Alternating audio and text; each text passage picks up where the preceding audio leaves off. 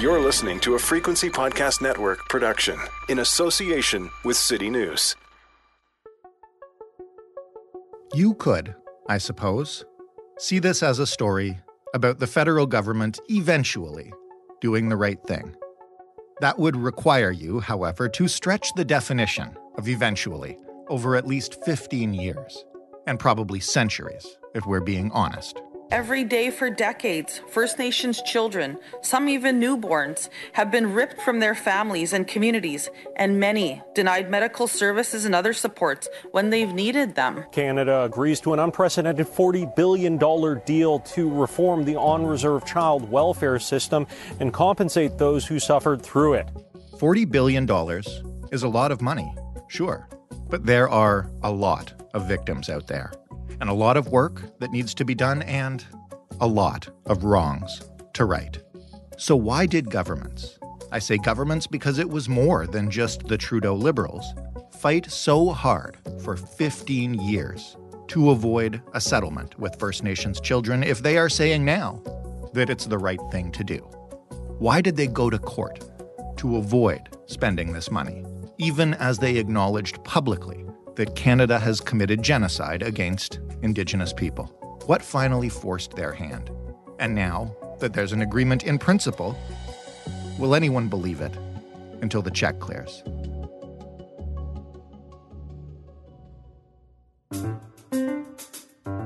I'm Jordan Heath Rawlings. This is The Big Story. Cindy Blackstock is the executive director of the First Nations Child and Family Caring Society. She's a professor at McGill University's School of Social Work. And it was Cindy, alongside the Assembly of First Nations, who filed a human rights complaint against Canada in 2007, which eventually led to the agreement we're discussing today. Hello, Cindy. Hello. Could you maybe begin by taking us back to 2007? What led you to file this human rights complaint? It was a really a last ditch effort to try and get Canada to end what really amounts to apartheid public services to First Nations kids and to their families. Ever since Confederation, the federal government has had responsibility for funding public services for First Nations and has done so at far lesser levels than everybody else. But of course, at the same time, the government of Canada was uh, foisting onto First Nations the trauma of residential schools. So they mm-hmm. had more trauma, but less services to deal with it. And that was resulting, as of 2007, in more First Nations kids being separated from their families and from at the height of residential schools. We had worked with Canada for the previous decade documenting these inequalities. And in terms of First Nations child welfare, Canada was giving 70 cents on the dollar compared to other kids. Hmm. And the real deficit was in those supports to keep families together. It acknowledged it. It had recommendations to fix it. It just didn't do it. And that's why we had to file the case. You mentioned that it was a last ditch effort. Uh, as you filed it, what were your thoughts on the ultimate outcome? The ultimate outcome, actually, I thought would come quickly. I, you know, I th- think they thought we were bluffing when we said we'd file this human rights case. And when we did, I thought, well, that'll shock them and show them we're serious and they'll finally do something about this for children. Um, they did do something immediately, and that was to cut all of our funding. And then to start this dialogue about well, this is the wrong place to be able to discuss this and resolve this. This a tribunal doesn't have any jurisdiction. They went for nine years on these various motions to try and get the case dismissed, but and eventually they failed, and we actually went to trial in 2013. Before we talk about the trial and and all these years of fighting for uh, what is hopefully a great outcome, You've said many times uh, about this case that you are fighting it for the children. Yeah. Tell me about the kids that you're fighting for right now. You know, when I think about what the discrimination looks like on the ground, I think about families like Zach Trouts, uh, who was a loving father along with his wife of two children who are in palliative care due to a rare condition. And Canada capped the number of catheters and feeding tubes for those children. So they would have to make a choice about whether or not you would rewash these things and risk infections to your children, or would you not feed them or toilet them? I think about Jordan River Anderson, a First Nations little boy who, for medical reasons, had to stay in a hospital for the first two years of his life, but should have gone home at the age of two and would have gone home if he was non Indigenous and then had support services to keep him there. But he was left in the hospital for over two and a half years while government of Canada and Manitoba argued over who should pay for those at-home services because he's First Nations. And as his sister, Jerlene Anderson, said, dies of a broken heart in that hospital, never spending a day outside of it because of who he was. I think of children and young people like Tina Fontaine, who uh, family was one of those families with multi generational trauma that didn't get the help. And that she herself ends up in child welfare care and then sadly is one of the murdered and missing indigenous women who's found dead on the side of the winnipeg river. Mm-hmm. and then even after canada was found to be responsible for discriminating against these kids in 2016 and ordered to stop it chose not to. And in 2018 canada's noncompliance was linked to the deaths of at least three young girls the community had heard of a suicide pact among the young girls and called Canada and said, "You have to implement the order and give us mental health treatment so we can we can help these children and help their families." And it sat on someone's desk, and the children die of suicide months later. And when it comes to public attention, the government of Canada said, "Well, that proposal came at an awkward time." Maybe you can talk a little bit about the 15 years from from the filing of the complaint to now. And and in particular, I guess I'm I'm interested in the transition of federal governments. You know, I can only imagine uh, in this long struggle, mm-hmm. you hope for something to change and, and hope for new people to come to power that will take a different tact. And it seems like that might happen, and then and then it just doesn't. Yeah, I think that was one of the major myths of this is um, that some political parties would somehow see the light. I mean, this is such an obvious wrong, right? Is giving children less because of who they are in public services. Mm-hmm. Like it's just such an obvious wrong. I, I could never wrap my mind around how this is defensible under anybody's political watch, regardless of party.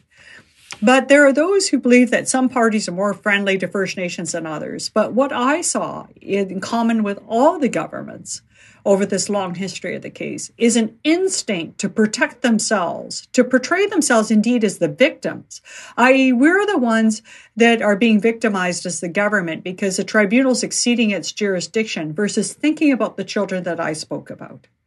Um, they also would be looking for a lot of thanks for their discrimination. They would uh, they would acknowledge that yes, quote, more work needs to be done, uh, but they would often say, well, we've done more than anybody else, right. or we did more than the other party did, or uh, these are good first steps. All of that stuff was a continuing colonial thread throughout all the governments.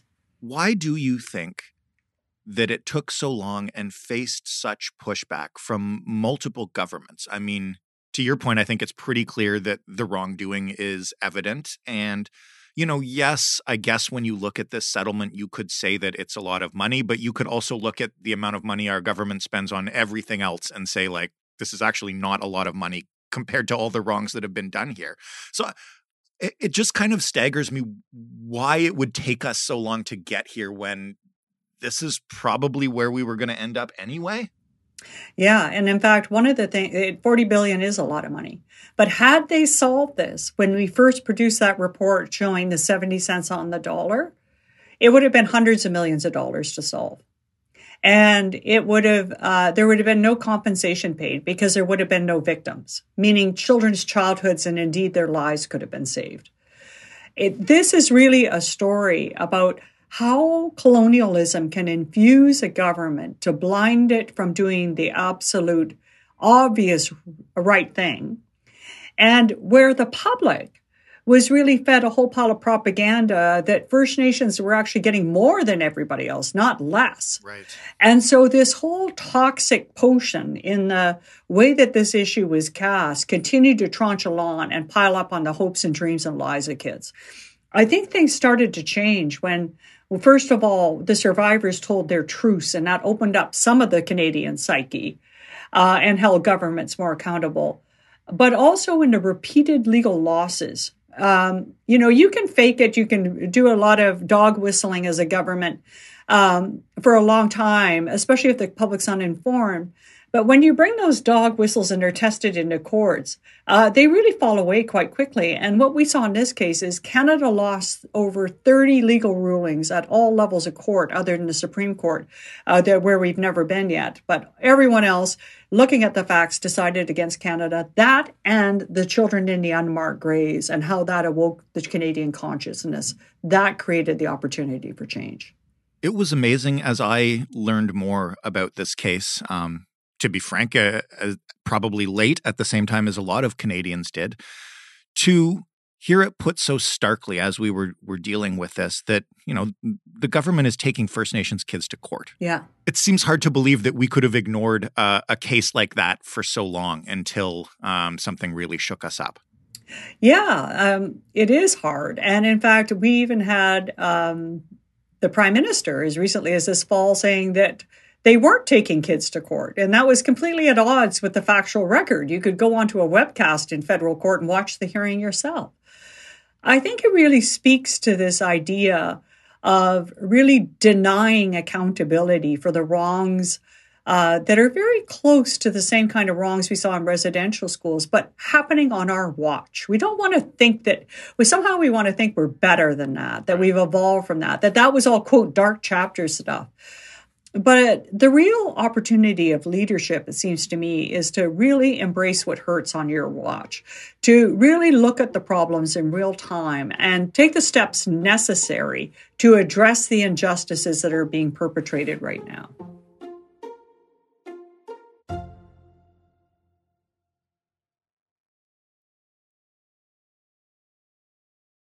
You've been advocating uh, for the rights and for equity for First Nations kids for a lot longer than just 2007. Your track record goes back to the 90s. Here you are now. This is, I mean, again, it's it's a horrible situation. So putting a positive spin on it maybe doesn't feel right. But this is a this is a huge win. How does it feel to be on this stage, um, getting these billions of dollars that are so needed? Well, you know, a lot of people have asked me that, and I'm actually not sure I can say how I feel. I I always measure change at the level of children. So for me, this isn't the time to pat ourselves on the back or or or to celebrate because these are just words on paper. It's a non-binding agreement. And governments have over the years said many nice things.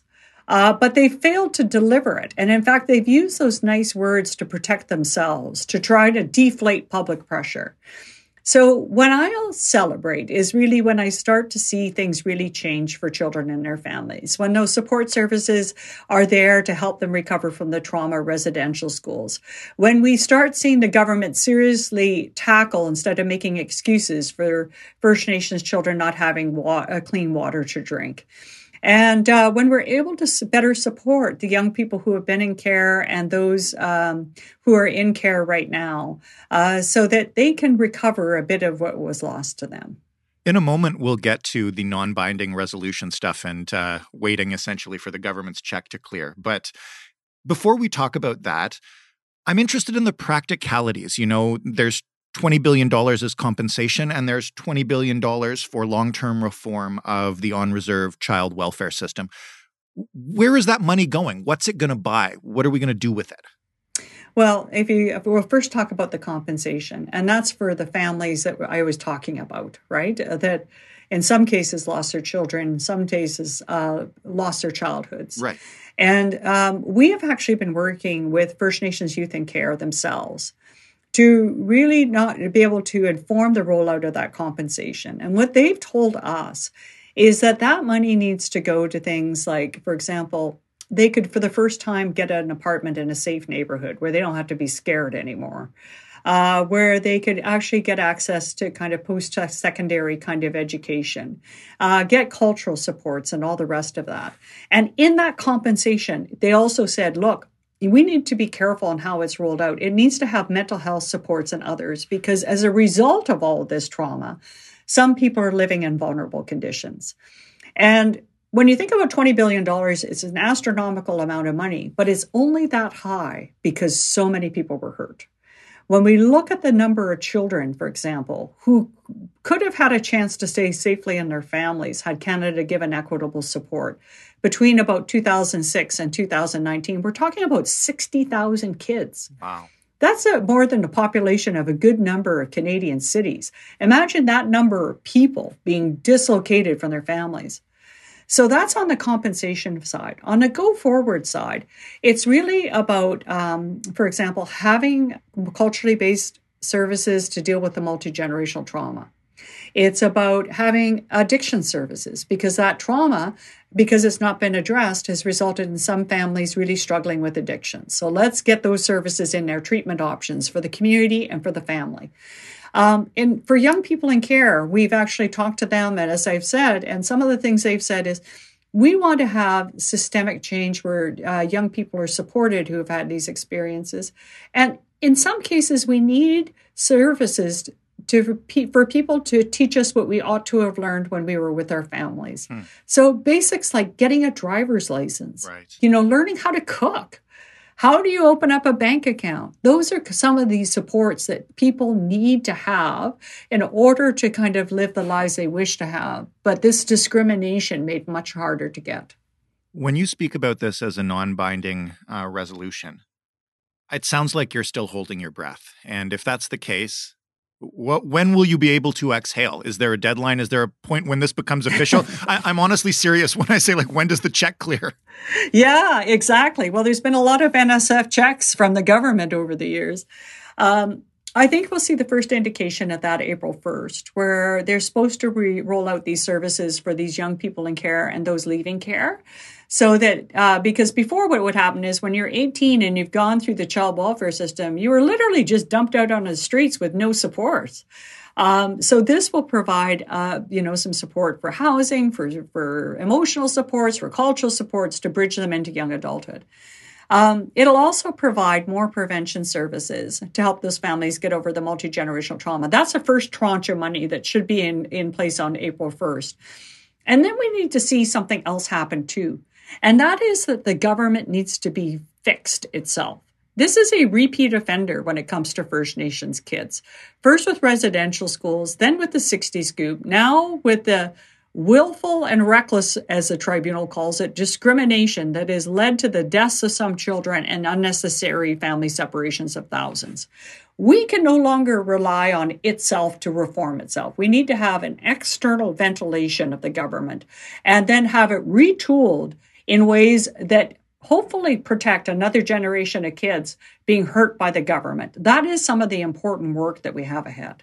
As you've had recent discussions uh, with the government around this agreement, do you and you know i'm not asking you to give them credit that they don't deserve or anything like that like i'd like an, an honest answer. Do you get the sense that anything has changed? Do they finally get it? Did they do you get the sense that that people in the government of Canada had the same awakening that so many Canadians did uh, around the time that we began discussing the unmarked graves? I think uh, some of them did, and I even uh, will go back even further in this case, since I've been around in the late in the '90s, kind of dealing with this issue. There were always people who were much more aware of the circumstances and were fighting for change within the government. The problem is, is that the system itself and the political decision making really was calibrated towards the perpetuation of injustice. And I don't think that seriously changed. I don't think that they totally appreciate, for example, the harm that they, the government did. They are finally saying, and this is something that actually was a big encouragement for me to even go into this negotiation space because I'm very skeptical of those spaces. They're often used for delay. Hmm.